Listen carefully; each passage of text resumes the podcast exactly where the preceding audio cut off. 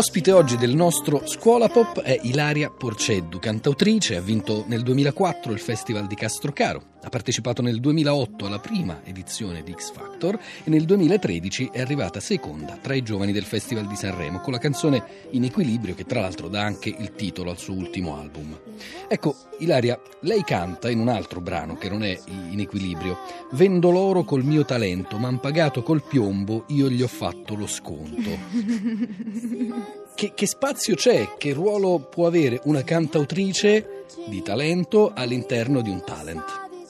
Allora, che ruolo può avere? Hai un ruolo dell'artista o dell'artista che cerca di essere ascoltata in un certo senso, perché ormai per i giovani in Italia è veramente difficile essere ascoltati dalle persone del settore che decidono alla fine se tu diventerai o meno un artista e quindi decidi di andare magari anche con un carattere che non è molto propenso a, a, una situazione del genere o comunque completamente aperto a farsi insomma scrutare dalle telecamere e ti metti in gioco, decidi di metterti in gioco perché forse è, è, rimasta l'unica possibilità di farsi ascoltare da qualcuno. Ma lei scriveva già canzoni quando ha partecipato a X Factor? Sì, io già lavoravo e lavoravo con Marco Rinalduzzi e Peppe Vessicchio al mio primo disco e già scrivevo però eh, il problema, secondo me, fra virgolette, dei talent show è che purtroppo diventano dei grandi karaoke e quindi non hai la possibilità di poter raccontare quello che sei realmente. Dove mi porterà la vita?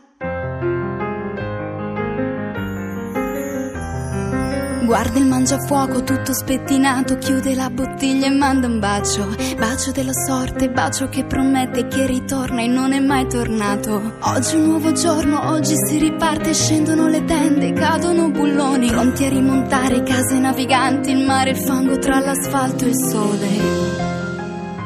A proposito di cantautrici, è stata nostra ospite qui la settimana scorsa Erika Mu mm-hmm. potremmo definire un'altra esponente della nuova leva delle cantautrici italiane. Ecco Ilaria, per i suoi testi, eh, per il modo di usare le parole nelle sue canzoni, lei ha qualche modello? Questo modello è maschile o femminile o non fa alcuna differenza nella sua scrittura? Non so se è proprio modello, ma padre spirituale io dico sempre che è stato ed è De André, Fabrizio De André, perché sono cresciuta ascoltando De André. A dieci anni ho fatto parte di un gruppo che faceva omaggio a Fabrizio De André ed ero piccolissima e ancora non lo capivo completamente, però mi divertivo a suonarlo.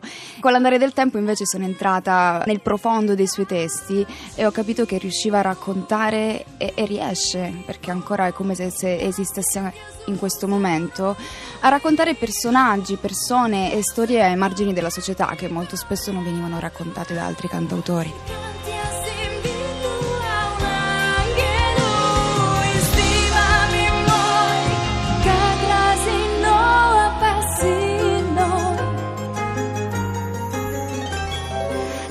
Fabrizio De Andrea ha usato il dialetto, ha usato tanti dialetti, ha scritto anche in sardo, nel suo sì. dialetto Ilaria Porceddu. Sì, ha scritto in sardo perché lui ha vissuto tanto la Sardegna, amava la Sardegna come fosse la sua terra Devo dire che c'è un, uno stretto legame fra Genova e la Sardegna, forse perché sono delle città di mare o comunque perché essendo porti hanno tante contaminazioni. De Andrei io lo amo forse anche per questo, perché non ha mai giudicato i sardi ma ha condiviso la sua vita con le leggi sarde e, e il carattere sardo che è molto difficile.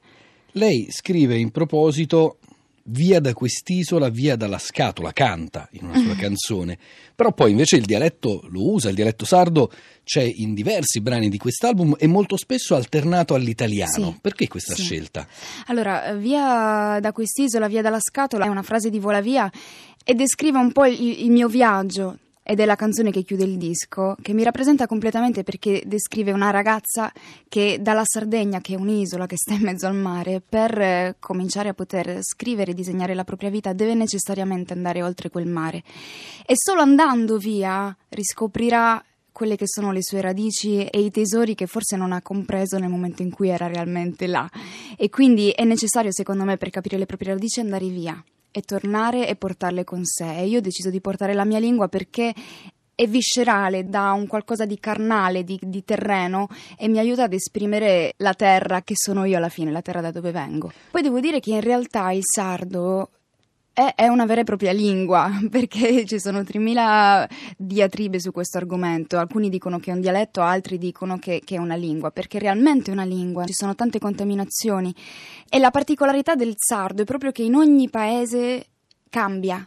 C'è stata da poco, infatti, una discussione sul decidere di fare un sardo universale, però secondo me è materialmente impossibile perché ce ne sono così tanti che un mio amico che ha scritto un pezzo che si chiama Riu, che è dentro il disco, che è completamente in sardo ed è un poeta giovanissimo, bravissimo, un giorno mi disse, ma in realtà eh, tutti stanno a dire, ma in una canzone ho usato il lugudorese, in una canzone ho usato il campidanese, che sono tutti tipi di sardi della Sardegna, in realtà noi però giovani siamo un po' bastardi perché veniamo da un padre come mio padre che viene da Gergei, che è un paese che sta più nel centro Sardegna, mia madre che viene da Cagliari e sono due sardi diversi. Io ovviamente sono il risultato di questo miscuglio, di questo mix per fortuna, quindi il bello è questo, che c'è una continua evoluzione. Ma per lei il, sardo è una lingua viva, lo parla con i suoi coetanei, con le sue coetanee, lo parlava quando era ancora in Sardegna? Quando ero in Sardegna sì, molto di più, soprattutto in famiglia, soprattutto con mia nonna, perché mia nonna parlava mm, quasi solamente in sardo e solo quando veniva qualcuno di, dal continente, diciamo,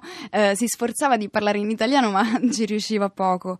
Il bello è che in questo momento si sta rivalutando questa lingua sarda perché ehm, anni fa invece da noi eri considerato, si dice, sei grezzo se parli in sardo perché è popolare, significa che sei un pastore, stai con le pecore e parli in sardo. Invece è bellissimo vedere che adesso ci sono dei bambini che parlano in sardo. Se, se si va nei paesi come Gergei, che è il paese di mio padre, i bambini parlano proprio in sardo ai genitori ed è una cosa bellissima. E ovviamente anche l'italiano. Anche l'italiano, certo. Francesco De Gregori diceva di una sua canzone che avrebbe potuto intitolarla Infiniti tronchi, perché quasi tutti i versi, o forse tutti i versi, finivano con un troncamento in un verbo al modo infinito. Se io ascolto le sue canzoni, sul mare le nuvole riflettono petali, ricamano morbide le mie solitudini, oppure c'era in un tempo candido su qualche cielo magico stanze di organze nuvole e dentro una vita fragile, mi viene in mente che molte si potrebbero intitolare Oceani sdruccioli. Come mai questa passione per le rime con l'accento sulla terzultima? Non lo so, in realtà, oddio, non è che sono così esperta, ecco, su, sulle rime, sulla... Eh, è istintivo. Su, eh, è una cosa, sì, è istintivo. Forse sono un po' più esperta ne- nella musica, posso dire come scrivo la maggior parte delle canzoni in tre quarti o in sei ottavi, sono tutti dei valzer. È una cosa istintiva, quindi come viene viene, non, non penso tanto a- alla grammatica, alla metrica. La canzone che sta scrivendo. La canzone che sto scrivendo parla della libertà, ora. Non astratta ma proprio concreta, della voglia di, di essere un po' una montagna che, è libera, è alta, però viene colpita da tutti i venti che passano.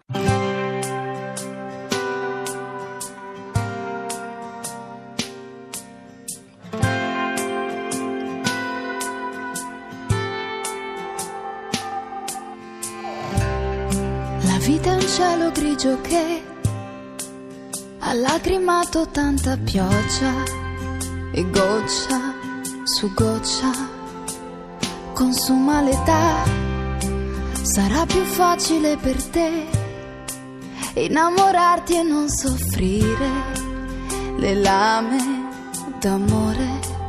Ricordati mai, mai, mai dal pianto al fango,